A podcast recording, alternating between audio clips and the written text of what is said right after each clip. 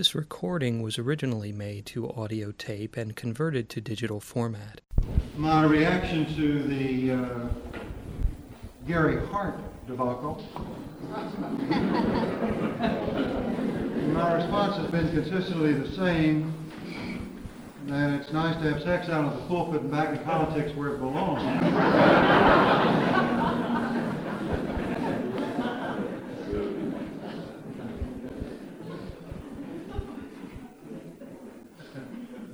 Senator Hart's uh, fall upward into responsibility uh, began not uh, with the sin of sexuality, but with the sin of hubris and unawareness. The greatest sin is unawareness, and he was unaware of his own vulnerability. He is now aware of his vulnerability, so uh, he's begun his journey to holiness. He has a wonderful opportunity to grow up. And my prayers are for him that, uh, that he will seize this opportunity to become a person and not a cardboard character that is overinflated uh, with his transitory importance. Here ends the lesson.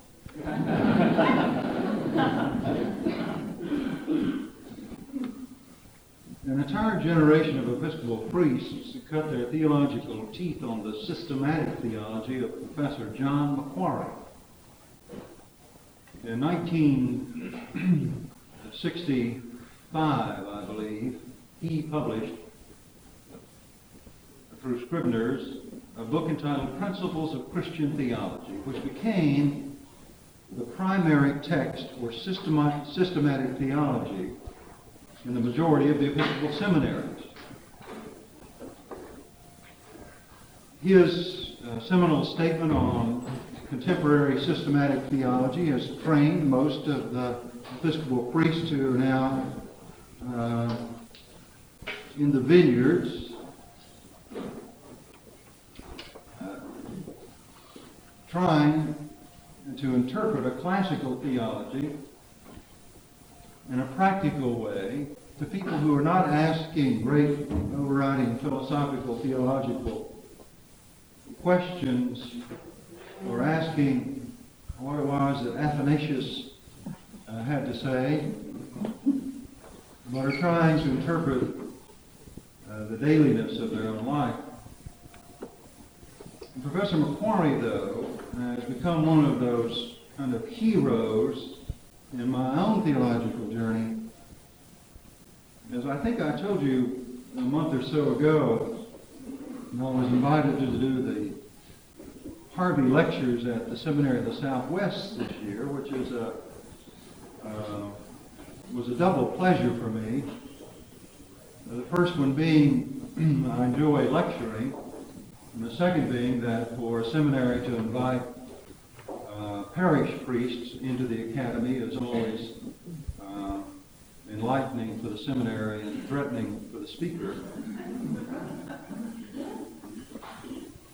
In that lecture, I quoted uh, Professor Macquarrie because I had done, as many of you know, a series of lectures here based on Macquarrie's book In Search of Humanity. Uh, and as the dean of the seminary picked me up and took me to dinner, and we were walking into the narthex of the chapel at the seminary, he said, Oh, by the way, and I told you that Professor Macquarrie is in residence here this spring.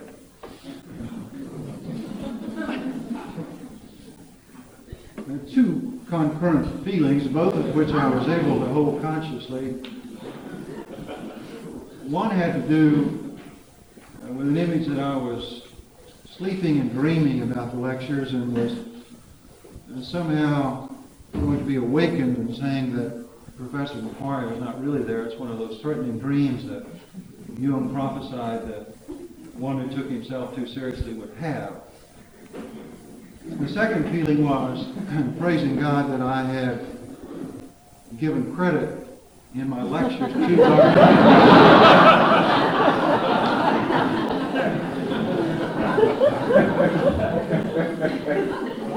to Dr. Macquarrie for the quotations from, from him. and so then I began on um, this series of lectures with the famous John A. Macquarrie, Lady Margaret Professor of Theology at Oxford, uh, the mentor of a generation of Episcopal clergy. Uh, in my first lectures in the academy, and there he sat, and a rather long quotation from him. He stayed for, for the balance of the lectures, which went over a two-day period, and following those, he came up to me and uh, said, um, kind of a Scottish brogue, he is a Scotchman. Um, he said, Dean McGehee, I find very little disagreement with what you say.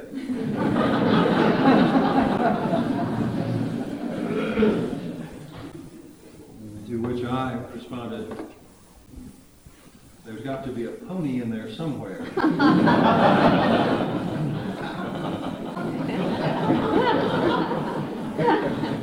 Remember the little boy who was given the pile of manure?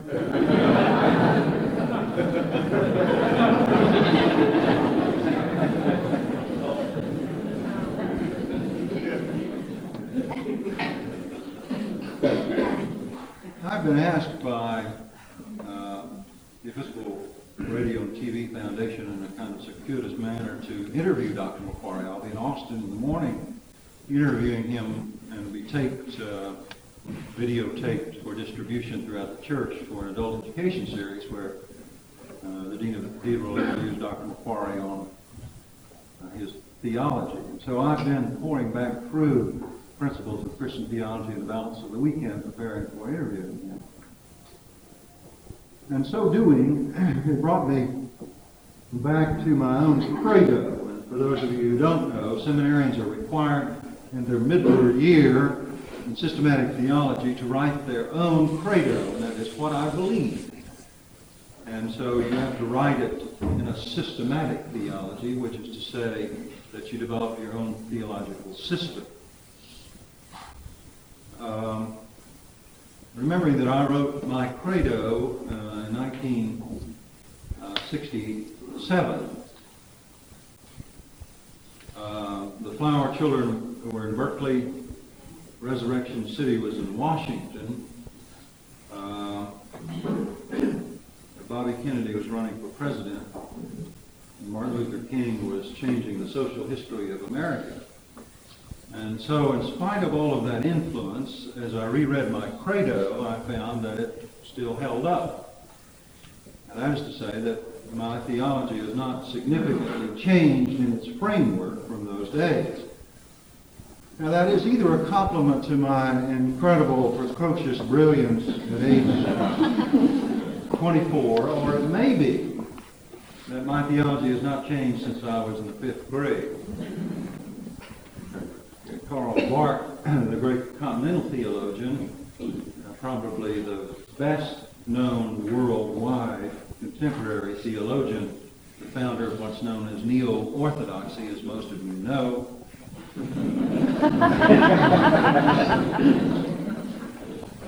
Dr. Barth was asked to give his Summa Theologica, his essence of his own theology, he said that after all of his study, that what he believed was theologically true was uh, Jesus loves me, this I know, for the Bible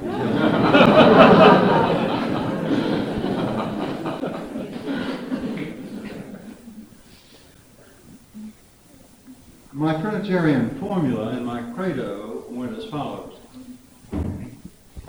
That God, the Creator, or parent, or father in those days, was the giver of possibilities. Jesus was the Christ because he represented the possibility. The Holy Spirit was the continuing witness of possibility. What we have been bequeathed in creation in general and our creaturehood in particular is possibility.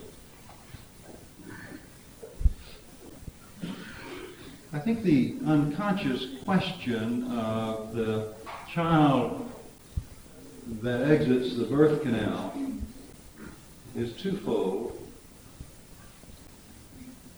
One is what matters, and the second is what's possible. The matter question is the animal nature of human beings in this sense. Marion Woodman, uh, quoted here before in a book entitled Addiction to Perfection, who has done, I think, definitive work on analyzing dietary disorders, it says that the word matter is from the same root as maker or mother. And that what we seek in our dietary disorders, uh, which includes eating too much or drinking too much or withholding nourishment from ourselves, is in some way related to our relationship with our mother. The desire to reconcile either uh, too much nurture or not enough.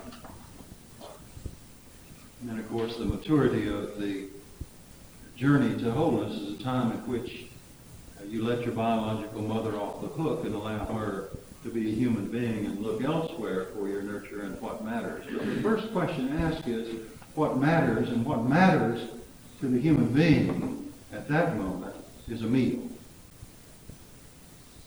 And we never can quite get over the fact that that's what matters. And any time we as human beings begin to perceive that our physical existence, that our very uh, existential reality of being human doesn't matter, then we're less than human. You heard me speak before about truth for the hungry comes in the form of bread. And the kind of condescending uh, judgment that people who are full make about those who are hungry uh, don't know what matters. And it matters very much for human beings to have our basic physical needs met. What matters is to have some basic human needs met. We assume a sort of chauvinism about most of the world has their physical needs met because we do. Hunger is not, hunger is not terribly important to those people who are not hungry. And so there is something about what matters to a child who comes from the birth canal asking, what is my matter? What matters here? What is, and my material needs must be met. It is a very mature understanding of life to take physical, somatic existence with utmost seriousness. My own physical health and my own physical needs and the material that is necessary to meet them like everything else, it has its dark side, and that is that this kind of need, if we assume that it has meaning beyond itself, except as metaphor, then we're in trouble because then we begin to worship material things as if they held power for meaning. And that's a, a subtle but very important theological twist in the journey to wholeness when you realize the point of diminishing returns of the acquisition of what matters. Be it literal material goods or the power that comes from the material goods. There becomes a limit to the meaning that they bring. There is a satiation point, a point of diminishing returns for the acquisition of what matters. So, as everything, it has its light and dark side, and that is that we can't speculate about possibility until we meet the minimum requirements of our own physical needs. But then we need to look beyond what matters to what is possible for us. God is the giver of possibility. One of the roles, I think, of the shaman or the witch doctor, or the holy one, the wise one, the counselor, the wounded healer. One of the primary functions of the one who works with another is to give that person a perspective. That is to say that in, in the microscopic view of what it means to be human, somebody needs to give a macroscopic view. That is in the narrow issue of whatever it is that has got you bound up at this point, in that narrowing of the issue. Now, usually the reason sick people need others is because they can't think of anything but their sickness. Why hungry people need food is because uh, why cold people need warmth is because they can't think of anything but their coldness. That somebody needs to give them a perspective greater than that. And that is to talk about the possibilities. And in the narrowing of what matters, we need to see that more is possible. That those things on which we have built most of our houses ultimately are sand because they will be washed away. All material ends. Everything on which we built our houses will all wash away. As my wife says about dieting, I don't know why we do it. We all get skinny in the end.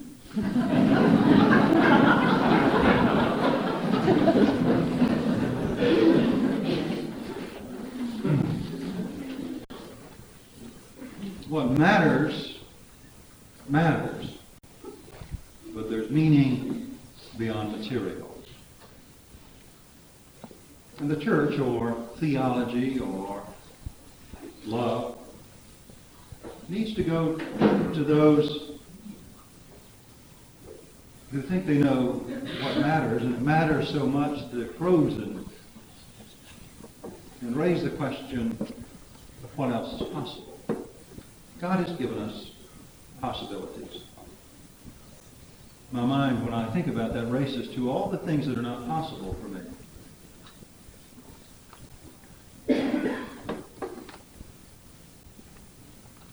My mother had a suppressed desire that was irrepressible that I become a concert pianist.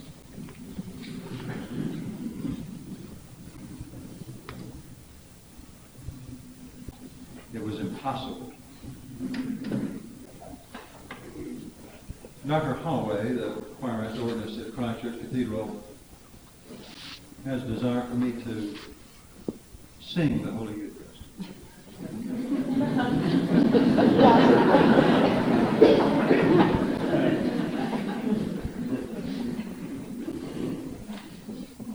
God made me the giver of possibility. But I consider it the most egocentric and dam- damaging sin for me to interrupt public worship with my singing.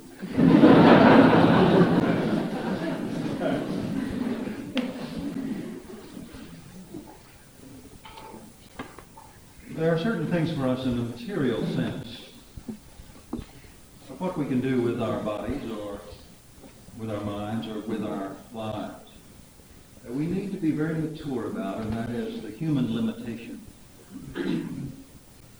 that in history, in a, this sphere of history, there are certain things that are impossible for us. impossible for me to be in two places at the same time. It's impossible for you to know me apart from my body. My body is very limiting. It limits me to time and space. There are certain things about being human that we need to be very aware of, that it matters that we know the limitation of material. That certain things on a level of humanity that we need to be very wise and mature about, and that is our human limitation. Those kinds of boundaries and limits that are imposed on each individual, while at the same time to consider the wild possibilities where there are no boundaries or barriers that are possible for each of us.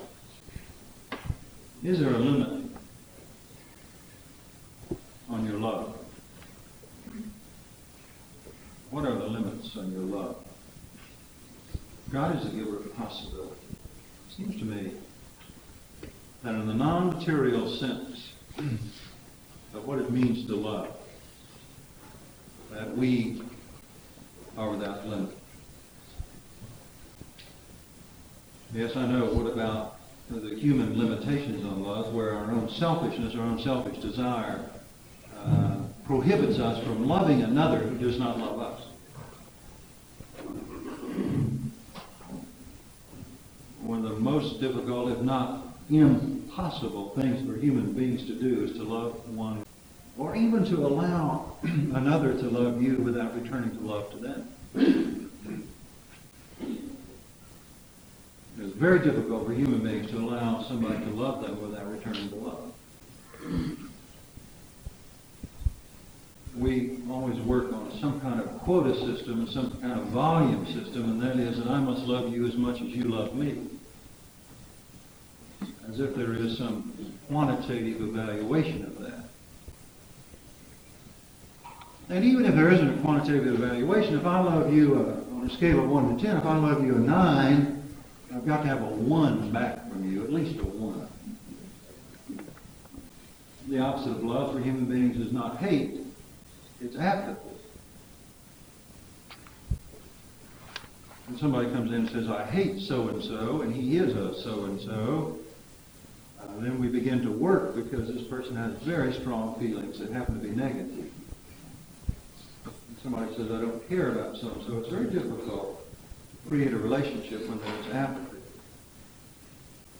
Well, so what about the limits on human love? Should we not be aware of those? Yes, very aware. But we also ought to be aware of the incredible possibilities for one who is able to see from the giver of possibility, God, the representation of that possibility in Jesus of Nazareth, where he says, you must love one another. The disciples say, well, how are we supposed to love one another? And he says, as I have loved you, that is without condition. With parables. Well, Pittman is incapable of loving without condition. But I can love one as Christ loves them. That's a new possibility.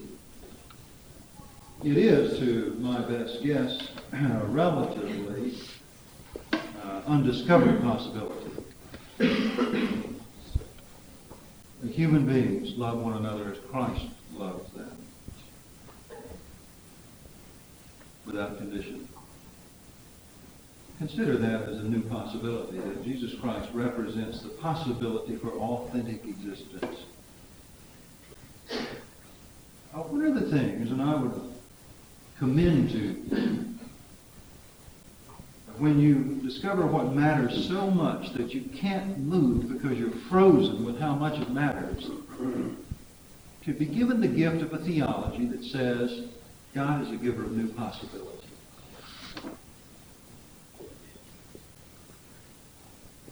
And being very aware of what matters and what the material is that has bound you up or hemmed you in or locked you up, paralyzed you, made you frozen, would you consider that God has given possibilities that you have not dreamed yet? Even with the risk found in something as sentimental as the man of La Mancha when we echo that we could dream the impossible dream. Somebody needs to come to the person who's frozen with something that matters so much they're not able to think of anything else and they have come to some kind of end in which they've created a crisis, which is a turning point, and somebody needs to give a perspective and say, have you considered this as a possibility?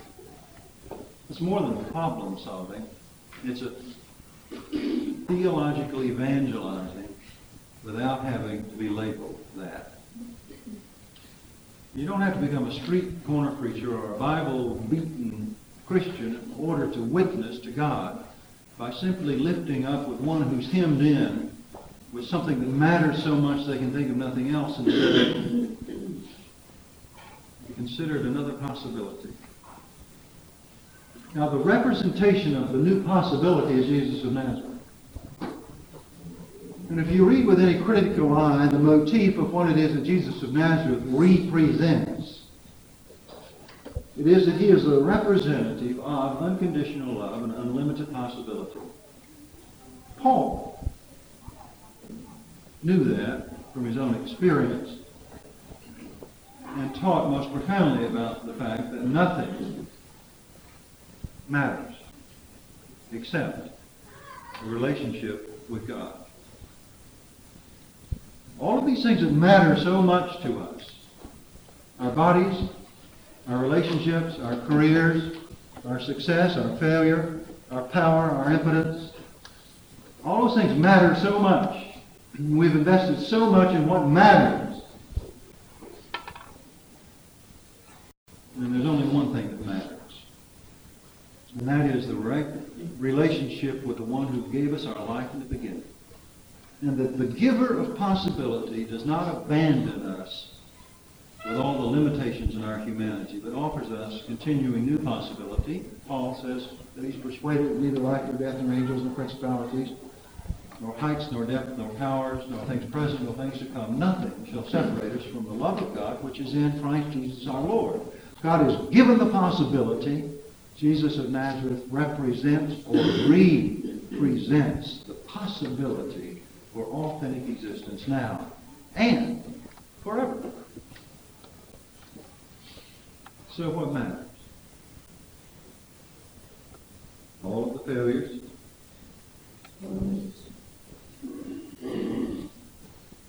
ever considered the possibility that your failures were the beginnings of your health? Have you ever considered the possibility that this wall that you hit mattered so much that you couldn't get over or around or under? There was a time at which you began to look at greater things. Have You ever considered the fact that that failed relationship was what prepared you for your ultimate relationship? Have you ever considered the possibility that your physical illness was a time that your spirit began to get healthy?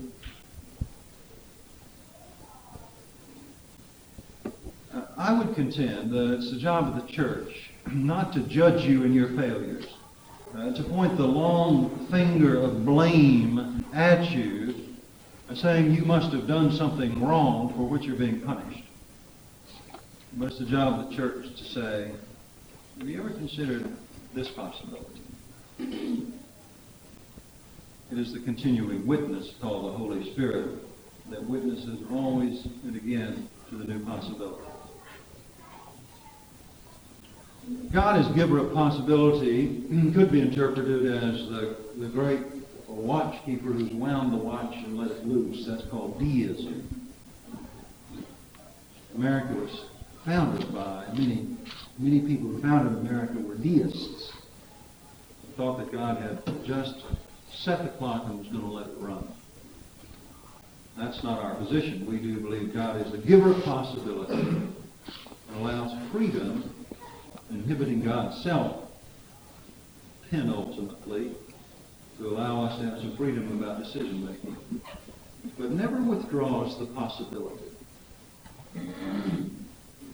And that Christ, Jesus of Nazareth, is the Christ because he represents the possibility for authentic human existence.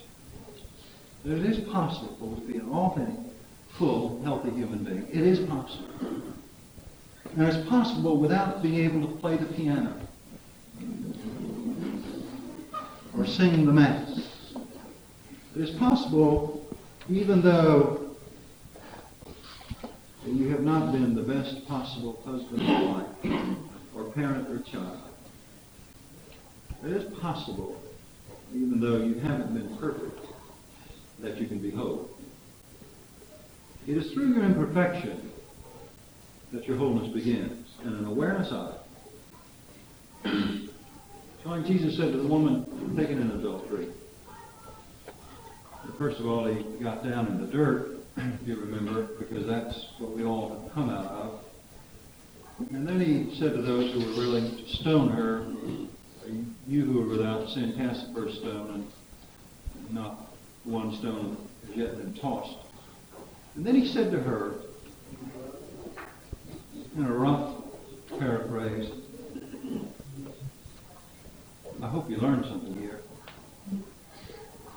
You don't have to do this again. You have been given new possibilities. Go and sin no more. I would put just a postscript on that, that the whole motif is, uh, but even if you make a mistake again, you can still come back.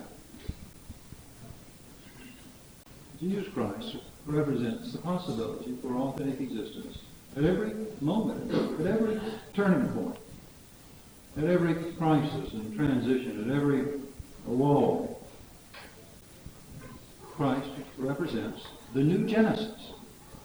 And that is, you can be totally recreated over again. Now, the Holy Spirit is the one who, who continually witnesses to that possibility. We see it in nature. We see it in everything that's broken. Uh, we see it in life cycle and day cycle. We see it in the daylily and the evergreen. We see the Holy Spirit witnessing to the fact that there are always new possibilities. That we can begin again, no matter what the end. Now, the theology of the church, I believe, is to offer to us not judgment. I think, I'm convinced that there's enough of that. What the world needs now is new possibilities. To judge, I think life judges us by our own limitations and our own vulnerability and the gap between what we want to be versus what we are, a gap that's called guilt. And there seems to be enough of that. Thank you very much. You don't need to make me feel guilty. I've done a, a sufficient job of that on my own. And I have no desire to make you feel guilty. It seems to me that nature takes care of that. The guilt seems to be a universal feeling. I've never, ever had to describe to anybody what guilt feels like. It's like the taste of water. Everybody knows it. Guilt is not what the church is in the business to impose. The church is in the business to relieve. To say, I know you must be in a dark place, but have you ever considered the possibility? God has given you possibilities. Jesus of Nazareth has represented the possibility, and the Holy Spirit continually witnesses to it. And the nice thing about human beings on their journey is I get phone calls regularly from people saying, did you know so-and-so is doing so-and-so, he's drinking too much, or he's running around, or he's not coming to church, or whatever, and you ought to go do something about it. Number one, I, I can't meet the needs of those who've asked me to meet their needs, much less those who haven't. And the other thing is that as I have viewed life and as God has given me the clear message through Christ and the witness of the Holy Spirit, that there's plenty of time and that there are always new possibilities for them and they can begin again at any time. I'm just not as anxious about that as I used to be. And the other thing that's very nice and comforting about all that is that in spite of the fact that I'm a priest, uh, a big deal dean of a cathedral, uh, God is still alive and has not died and bequeathed the universe to me.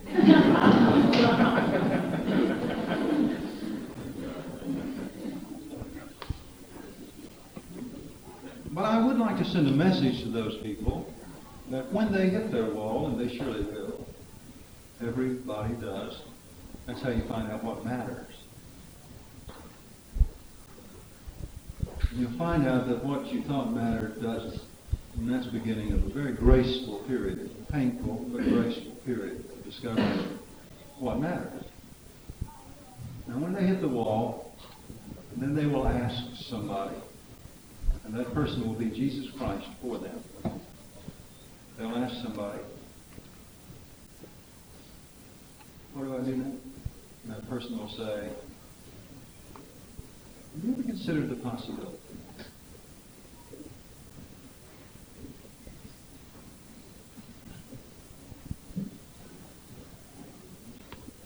I'm a Christian because that's what Christianity has done for me. I'm a priest because that's what the church did for me. The church is not perfect. It's founded upon Peter, one of the most imperfect people in all of the New Testament. The rock of the church, the holder of the keys to the kingdom, was one who denied that he even knew who Jesus was. The church is not perfect, never was set out to be perfect. One of my mentors says, the church is a prostitute, but she's my mother. Church taught me that it was okay for me to be me, and I had unlimited possibilities. And one of them was to become more than a piano player.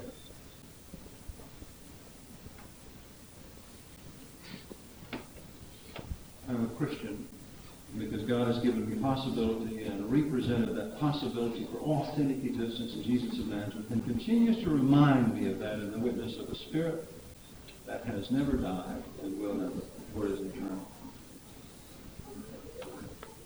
That's my credo. That's what I believe.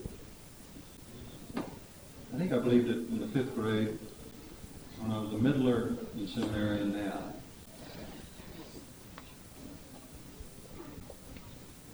But I, I'm not sure I'll always believe that. Because God may just reveal something new. Because when I hit my wall, in the past when I've hit my walls, and in the future when I hit them, I'll be looking for new possibilities. And I pray, literally pray, one of you here might come to me and say, have any of you ever considered the possibility? And if you'll do that, you'll be Jesus Nazareth and just as much a priest, just as much an evangelist, just as religious as any person ever be.